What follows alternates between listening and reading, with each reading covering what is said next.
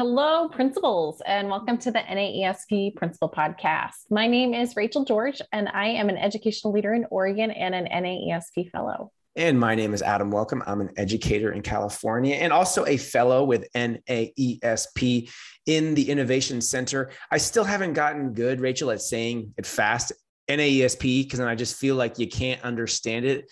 In my brain, I'm saying it slow, N A E S P. Does it sound slow when I say it? Well, you're you're an enunciator by yes. nature, even when you speak. So I would say it's on par with the rest of how you converse with others okay, in good. the world. So okay, good. good. oh man, I love this. Well, you know what, Adam and I, we're always excited to visit with you guys, to spend time with you, and to bring you this episode of the N A E S P ah. podcast. Felt like a cheerleader right there for a second. Uh, so we can talk about real ideas with some amazing principals and even assistant principals to help make your leadership stronger and help you be more innovative and help navigate that curve of leadership. Yeah, it's a curve for sure. And today on the show, super excited. We have Carise Echols. Do yourself a favor, go to Twitter at Carise, C A R I S E, and then Echols, E C H O L S. Carise is the assistant principal of the year for Arkansas, which huge props there. And secondly, Carise is also going to be a principal starting this summer. She's making that transition from assistant principal to principal. And we're going to like have a big focus on that for the conversation today.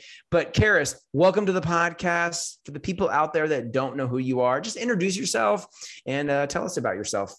Thank you for having me. Um, I am Carise Echols, born and raised in Arkansas. I have um, been an assistant principal for three years, moving into the principal role this summer. Um, I taught in the classroom for, oh gosh, I think six years before moving into AP role. So super excited just for all of the things that have come into my life and just super excited to step into that new role of running my own building. It's scary, but I am so excited to put my foot forward. Yeah, no, no doubt. I uh, I get it. I remember the time when I was an assistant principal to being a principal, and it's it's a little nervely, you know, it's a little nervely because now you are the person and but we also know you have a person at home your your husband is a principal too just finishing his first year so you're going to do everything that he did that was successful and everything that he didn't you're you're going to do differently something like that right that is correct That's so funny. Uh, how are you feeling about being AP of the year and starting a principal job this summer? Like, how are you feeling about it all? It truly caught me by surprise. Um, just a random day of work, and my current principal was like, "Hey, um, some central office peeps are coming over. They just want to see the awesome things we're doing. So I'm wearing a suit. So let's dress up." So thankfully, I dressed up and didn't look crazy. so uh, super excited. Um, very uh, surprised, as I could say. My entire family was there, my friends were there. So it, it was a very big deal for me. Um, just super honored as well to be, you know, AP of Arkansas. I think that's a huge deal. And I know there are many other awesome principals in the state of Arkansas who, who, you know, very well could have won the award or were deserving of the award. So I'm very thankful for that. Very thankful. Well, that is awesome. And congratulations again. Thank um, you. So we talk a lot with aspiring leaders and aspiring principals. And you know, with yeah. you just coming off interviews and that entire process and knowing you're moving into a fantastic role as a principal next year, uh, what advice do you have for people getting the job? Getting the job for for building principal, the advice I would have if they are um, currently an assistant principal I think it is so important to learn all of all that you can from your from your building principal at that time or however long you have been there. Learning the budget, learning how to handle difficult conversations with parents and teachers and even students. Um, learning how to navigate and balance your work life versus your personal life. That's so important because as AP, we don't do everything that the principal does, but when you step into that role, you want to know how to manage and balance that life because it's a, a different ball game. Um, I think it's important as well to take um, leadership roles as well. So, um, stepping out, doing professional development for teachers, stepping back into the classroom, asking, can you you know, read a story, a model a lesson for a teacher. Um, I think it's very important that we never forget what it's like to be in the classroom because that's what teachers want the most in a leader. They want someone who understands what it's like to be in their shoes and be in a classroom with students, whether that be 25 students, 20 students, or 28 students. So, someone who never forgets. And one of the things that's really big for me um, when I see um, maybe a position or something and someone's interested or a friend who may be stepping into AP or want, you know, want to be an assistant principal is their resume. Your resume says a lot about who you are. That's what that's the first thing that they're probably going to look at when they're looking at your application is your resume. Does it look welcoming? Is it fun? Um, does it look boring? you know, maybe have a picture, maybe have a timeline of what you guys are doing. So um, I think that is one key important factor of, of stepping up in, into a leadership role. Is to sell yourself. You have to sell yourself and be honest. Be very honest with who you are and what you know and what you don't know. Yeah, no, I have a follow up question. Rachel is usually the one with the follow up questions, but I have one now. So you've gotten past the resume, and now you're in the interview, and and I've always struggled, not personally, because I feel like like you, Carise, you're laughing and kind of being yourself Uh, on a professional way in the interview. What about people that are really nervous and they can do the job and you know them and you're on the other side of the table? Maybe you're like, you're the one interviewing and they're like, gosh, this person is not acting like them. I know them. How did you approach practicing, prepping, getting ready, and then actually executing in the interview because, you know, I hate like the saying, like the it's the hot seat. Like, I don't want to be hot. I want you to get to know me to see if I'd be a good fit. And everybody's personality is a little bit different um, with that. So, what did you do to prepare for that? To maybe be yourself, also obviously while being professional, um, but maybe not overthink it. So you actually let the people know who you really are. Any advice you have? Yes. Well, I am typically I'm shy in certain instances. Like I'm not a big public speaker. I don't want to talk in front of thousands of people. I mean, I could, but my voice would probably shake and my hands would be sweating. So um, one of the the tricks that I do is if I'm interviewing, I always like have a pen or something in my hand. And I feel like that keeps me, I don't know, I just feel like it helps me stay focused for some reason. So if you need to bring a notebook or something, have something with you so that it's not just you and you're just, you know, sweating and a nervous wreck. So I tend to have a pen. That's that's a trick that someone um, very dear to my heart taught me. She was like, I, I think you're nervous. Why don't you hold something? And ever since then, I do fine. So um, I think just finding what works for you in that aspect. And I also think it's important for this is not so much advice for someone interviewing, but the people who are conducting the interview, the team, the committee, makes a person feel welcome. Don't just sit there and ask them questions and stare at them and, and make it seem like you're not interested in what they have to say. I think that is so important as well. Don't be Debbie Downer, whether they're doing good or not. Make them feel welcome and make them feel comfortable because then you will truly understand the person and their personality come out in their interview.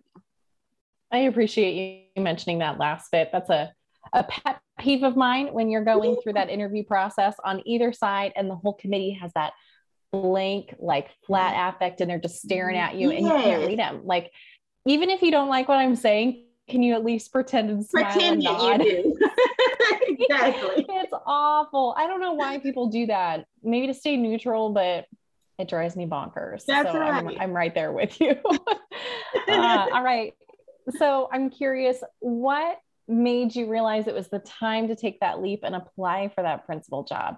You were doing a stellar job. Obviously, you're assistant principal of the year for your state. I mean, you're rocking and rolling. What made you want to take that that leap, that next step?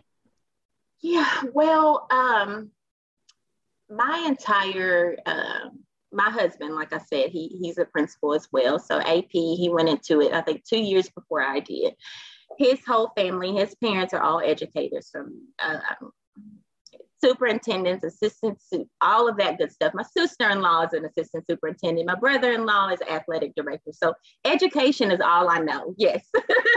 um, my dad works for a different school district, but here in Arkansas as well. So education is what I know. I always knew that I wanted to come out of the classroom and I wanted to support teachers, but also um, be there for a wide range of students and not just the students within my classroom. So that is ultimately why I went into um, assistant principalship or principalship.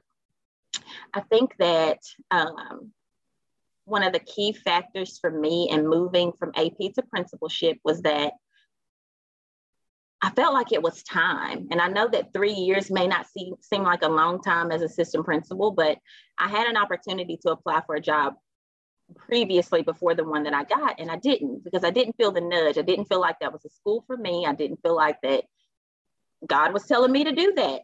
But then once this one opened up, I just felt calm. And I think you get a sense of calmness when you're moving into a new role. And if it feels easy or it just feels like it's for you, then it's going to happen regardless of who applies or who doesn't. So that's exactly how I went into it. I prayed about it and I felt calm. And sure enough, I got it.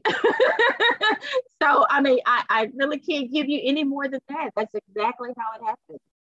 Yeah, I, I, I, I, get you on that. It's the feeling, you know, you feel if yeah. a school is right, you feel if a district is right, you feel, you know, if the time is right. And uh, speaking of time, you're, you're gonna be you're gonna be moving in to your new office this summer. What is your plan, Carise, this summer for getting ready? And what's your plan for the first month on the job?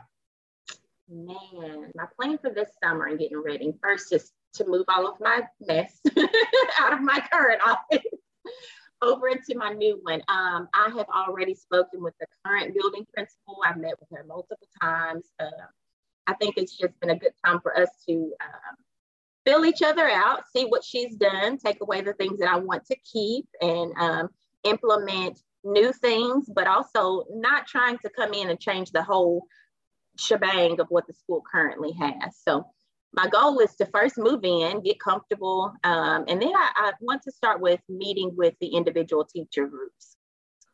Each grade level, each custodian, each cafeteria worker, um, the secretaries of the school, the parents. I want to individually meet with each person and then also meet with them as a group so that they can get to know me and I can get to know them and we can go over expectations or even just personalities. What do you like to do on the weekend? I think it's important that they know me personally as well as professionally. So that's my number one goal. And then tackle those things that um, I've um, applied on my 30, 60, and 90 day plan. And that is one other thing I will say that you need to have when you go into an interview.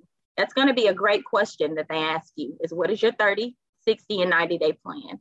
And if you don't know, ask someone before you go into that interview because it's so important that you have an idea of how you're going to make this building be successful. So I start tackling some things on there as well um, to get it up and running and get ready for back to school professional development and meet and greet because the parents and families and um, community of that particular area, they don't know who I am.